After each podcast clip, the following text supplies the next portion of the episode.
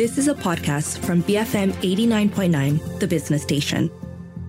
7:36 a.m. You're listening to the Morning Run. I'm Shazana Mokhtar with Philip See and Wong Shou Ning. The Israel-Palestine issue is in the spotlight again this week as the ICJ conducts hearings on the legality of the Israeli occupation of the Palestinian territories from February 19th to the 26th. The case stems from a United Nations General Assembly resolution passed in December 2022, which asked the ICJ to consider how the rights of Palestinians are being affected by the occupation as well as what the responsibilities of the UN and its member states were in the face of these violations. The proceedings are unprecedented in that 52 countries will present arguments in the case, including Malaysia. This is the largest number of parties to participate in any single ICJ case since 1945. However, given the geopolitical dynamics at play, can a ruling by the ICJ materially affect what's happening on the ground in Palestine? Joining us to discuss this is Juliette McIntyre, a law lecturer at the University of South Australia. Juliette, good morning. Thank you very much for joining us. Now, the case being heard this week is substantially different from the case brought by South Africa against Israel on allegations of genocide in Gaza. What are the aims of countries backing the proceedings this week? Why have they brought this case to the ICJ? Good morning. Um, yes, well, as you just heard, uh, the General Assembly is the organisation that has requested this opinion from the court. And when you have an advisory opinion, all states uh, who are members of the General Assembly are entitled to put their views before the court. So, obviously, given um, the uh, nature what's going on at present, but also the long term uh, occupation and the flow on effects of that for regional security and other uh, significant matters clearly we've got a lot of states that are interested in making sure that the court is able to hear uh, their views on this particular issue. So, why has Israel declined to attend this hearing, even though they were represented in the genocide case? Yeah, that's right. So, with the genocide case, um, Israel takes the position that it has not committed genocide or any related acts. And so it's defending itself um, from the accusations put forward by South Africa. Here, on the other hand, Israel has said that it's inappropriate for the court to even hear uh, arguments about this and to render an opinion. It says that this is a political question which needs to be resolved through negotiation and that the court shouldn't get involved at all. So, what then are the possible scenarios on how the court could decide? Does precedent provide any guidance for us? It does actually, because 20 years ago, in the Israeli wall um, opinion, the was quite strong in stating that um, Israel was an illegal occupier of Palestinian territory, uh, that the wall was unlawful, and that states had various um, obligations as a result, including not recognizing uh, any of the effects of Israel's acts as being um, know, legal. So I think here we can see this is sort of like Wall 2.0. The court's going to uh, have the opportunity to look at the development uh, in the situation in, in Palestine over the last 20 years. And it can consider a much broader range of um, legal impacts as well. So it can look at the role of human rights law, international humanitarian law, that is, the laws of war, and other uh, applicable law, including Palestinian right to self determination. So I think we're going to see um, quite a wide ranging opinion covering um, the full suite of um, obligations in this area.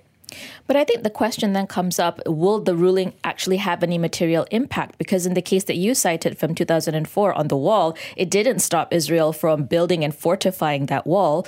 Uh, it is the, the decision will be a non binding advisory opinion, from what uh, I understand. So, how much impact could it actually have? Yeah, that's correct. It is a non-binding opinion. So it's um, it's in the form of a legal advice, if you will, to the General Assembly. So kind of like with the wall opinion, in that case, while it didn't stop Israel from doing uh, what it was doing on the ground, what it did mean was that other states uh, had a basis for, for example, refusing to trade uh, in relation to goods that were produced um, by Israel in the occupied territories. So there are flow on economic effects uh, in particular for um, Israel, but yes, this is not binding order that will um, require Israel to do anything. Now, separately, South Africa recently petitioned the ICJ for additional emergency measures to safeguard Palestinians at the risk of a ground assault in Rafah. Why did the court decline to take further action on this? Yeah, it's obviously quite controversial, um, but not entirely unexpected because, in essence, over the um, couple of weeks between when the court issued its original provisional measures order and then when South Africa went back to the court to ask for, for more orders, nothing had really changed. As terrible as the ground assault in Rafah um, would be uh, if, if it goes ahead in terms of impacts on civilians, the court has already said that um, Israel needs to ensure that it's upholding all of its obligations under the Genocide Convention. So Israel's already bound to do that. Um, and the court can't really say much more other than you need to uphold those obligations at this stage. Unfortunately for the court, once they've made their order, their role really ceases, and the question of enforcement um, becomes a political question for other states. Which begs the question at the end of the day is the ICJ a court which really has no powers? I mean, limited powers, except coming up with judgments like this? Yeah, it depends, I suppose, on how you think about uh, the role of a court uh, in settling disputes. Even for domestic courts, um, mm. their powers are limited when you have a recalcitrant um, person who refuses to abide by the law. Um, we can think of various types of um, examples. I don't know, family law is a great one. Um, you know, divorce uh, arguments and so on where mm. people won't pay child support, for example. This is a, an analogy that often comes up. So the court is not ineffectual because the court resolves a huge range of different kinds of disputes, including really controversial disputes as to territory, which could lead to international conflicts, but then don't become international conflicts because the court has resolved them. Mm. But you do have these kinds of moments in um, the international legal system where extreme uh, conduct is taking place and states may be just ignoring what the court has ordered it to do. And in those instances, the court's power becomes more limited. Um, but obviously, we do see as well, you know, South Africa uh, bringing the case in the first place. I think there are enormous numbers of states around the world who believe in the international rule of law and wish to see it upheld, and they see the court as being a part of the uh, the mechanism for achieving that. So, Juliette, in the uh, months ahead, what should we be looking out for? I think it's going to take some time for uh, the hearings on the uh, legality of the occupation. That decision is going to take a while. But there's also the upcoming one month deadline for um, reporting on the genocide case, yeah? Yes, that's correct. Um, so the uh, advisory opinion, yeah, that's going to take quite some time. Um, as I said, it's very wide ranging, and the court's going to have a lot of material to get through before it can reach uh, its decision there. As for the genocide case, yes, the deadline for the one month reporting back to the court is um, fast approaching. Now, these reports are not normally made public, so we won't necessarily see mm. what Israel has to say about its compliance, but um, Israel may choose to make that report public of its own volition um, in order to demonstrate what it has been doing to uh, uphold the court's orders. So at this stage, we wait and watch. It's very interesting to see so many different countries give their perspectives right to it. What is the you know principles behind all these different eh, countries? You know, when you think about their their cases there. Yeah, it, it is really interesting. Advisory opinions are quite unique. We don't always see courts doing this, where they're basically just hearing from anyone who's interested, essentially, and then rendering their opinion on what the law is.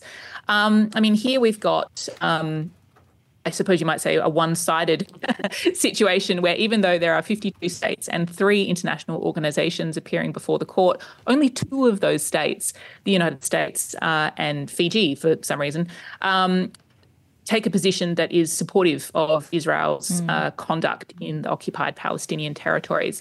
So we'll see um, different states make uh, they'll, they'll, focus on different areas of in, terms of their presentations things that they consider to be particularly important so for example the right to self-determination or the breach of various rules of uh, humanitarian law but um, all in all, the the overall, I suppose, vibe, if you will, for want of a better word, uh, is one where states recognise that the occupation of Palestine is unlawful, and they are calling on the court to um, make a statement to that effect.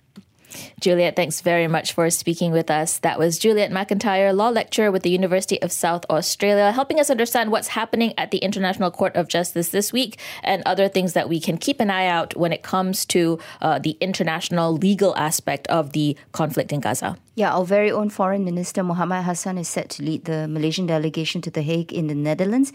He will deliver his oral submission on February 22nd. And they are one of the many countries participating.